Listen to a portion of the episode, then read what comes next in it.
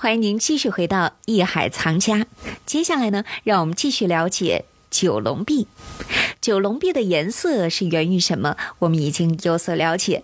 那么九龙壁的龙的姿态有什么特别的寓意和特点呢？在建造九龙壁的过程当中有过什么样的故事呢？好，接下来就让我们一起关注。欢迎走入艺海藏家。大家就是在看九龙壁的时候呢，就会想，哎，有一个颜色不是八旗的颜色，那但这个颜色可以随便换啊，对吧？赤橙黄绿青蓝紫很多种颜色，为什么选黑的？这就是一个小小的一个道理啊。那德亮，你不是也去过吗？啊，那你看到这个九龙壁的时候，你有什么感受啊？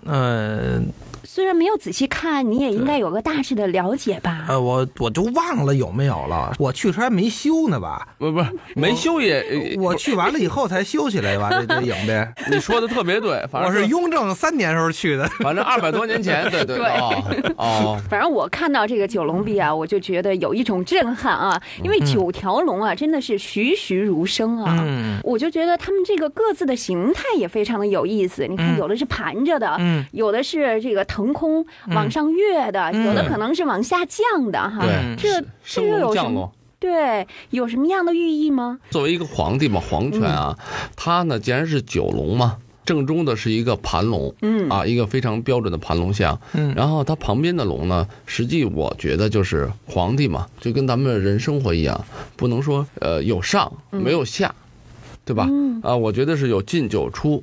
所以说作为皇帝，他在做一个九龙壁的时候，他的寓意一定是什么，不管这个龙腾云驾雾下地入海等等啊，他总是要在整个的怎么说呢，宇宙空间啊，对，这个空间中他是可以肆意行动的，也就是说他可以是因为他是什么天子嘛，统治的整个大则迷之于天地，小则藏于芥子之中啊，也就是说他有这种全宇宙的概念啊，我想的是这种寓意，所以他一定会就是说龙的姿态第一要保持，咱们说从审美来讲，它不能完全一样，您都是腾云驾雾，不好看，有审美疲劳，对，所以它一定从审美的意思，从政治的意思，还有从它的整个皇帝的一种他对生活吧，他的统治的意识，也就是说他有战争，他得去打仗，江山是打下来的，那是苦过的。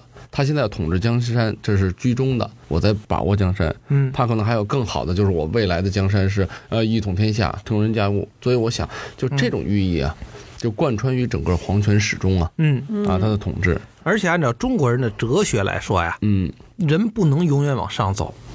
就是见着顶峰了，按照老子的话，这个祸兮福所倚，福兮祸所伏。见着顶峰了，你这人已经到顶峰了，到顶了，说明什么？你只能往下走了，你没有再往上走的余地了。而见到谷底了，我该转运了。为什么还能比现在更倒霉吗？这是中国人的一种思维。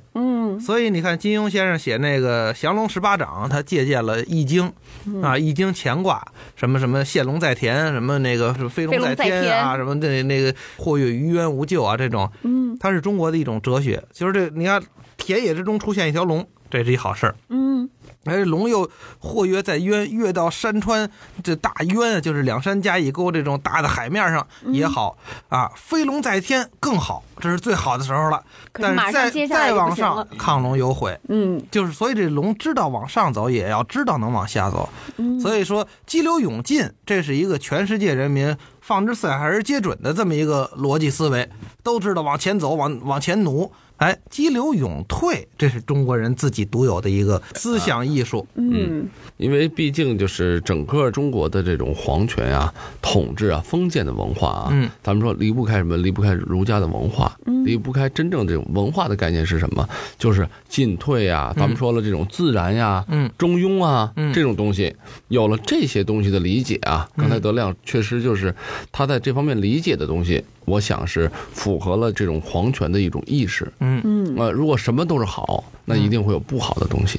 所以说实话啊，放在整个历史的长河中，清王朝就这样。就清朝呢是什么？是整个封建社会各方面的东西都发挥到了极致，尤其是什么？咱们从九龙壁中啊，实际大家要仔细去看这个九龙壁。如果大家就是从大同的明代的九龙壁，到清代的时候咱们看到北海的九龙壁，最后咱们要再看到最后最晚的乾隆他修的这个九龙壁。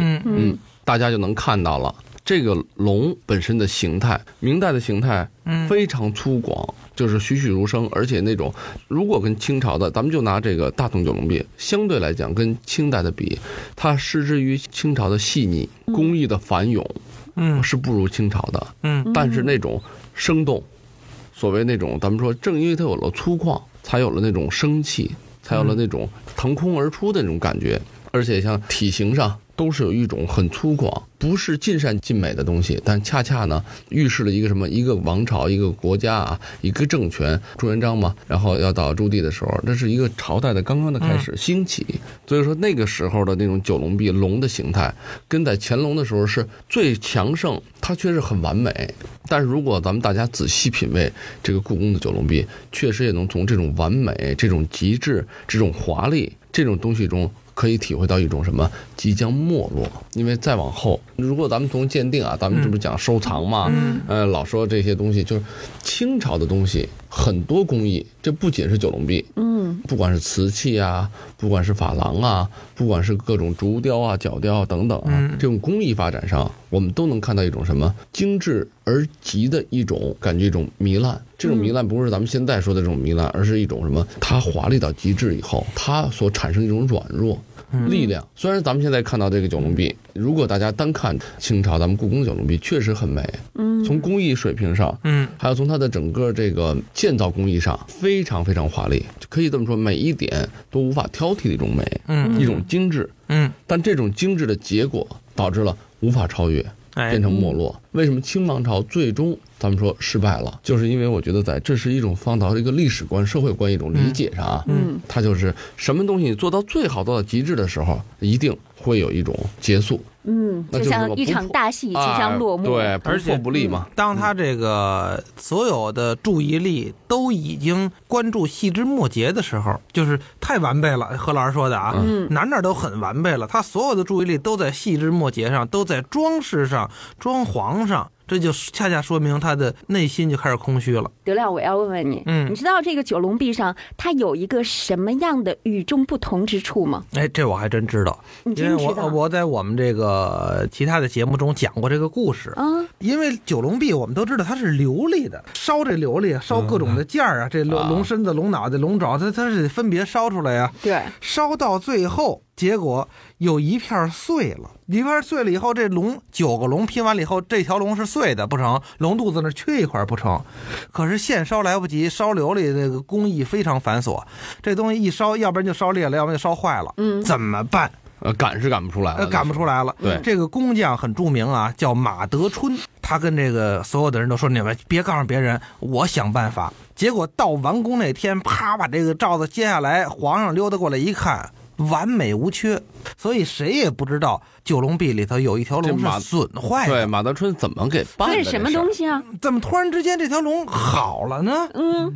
皇上走了以后，用什么补的呀？哎，别的人都赶过去啊，说怎么回事？咱看看吧。一看是怎么回事啊？楠木雕了一条龙。因为这个没雕一条龙啊，雕了一个龙，雕了一个配件，那么一块地方，完了外边是大概是涂的漆，和这个，因为它九条龙颜色不一样，恰呀，它这条是白龙，我们现在如果到九龙壁去看，还能看得出来那块是就是楠木雕的。跟琉璃瓦一样的那段龙，我们今天给朋友们搜集了这样一些有趣的故事哈，和大家呢一起来聊一聊九龙壁。这在故宫里啊，应该是每一个人去到皇极殿、去到珍宝馆都会看到的一个地方。所以当我们带着这些故事再去看的时候呢，那就更会有一些切身的感受。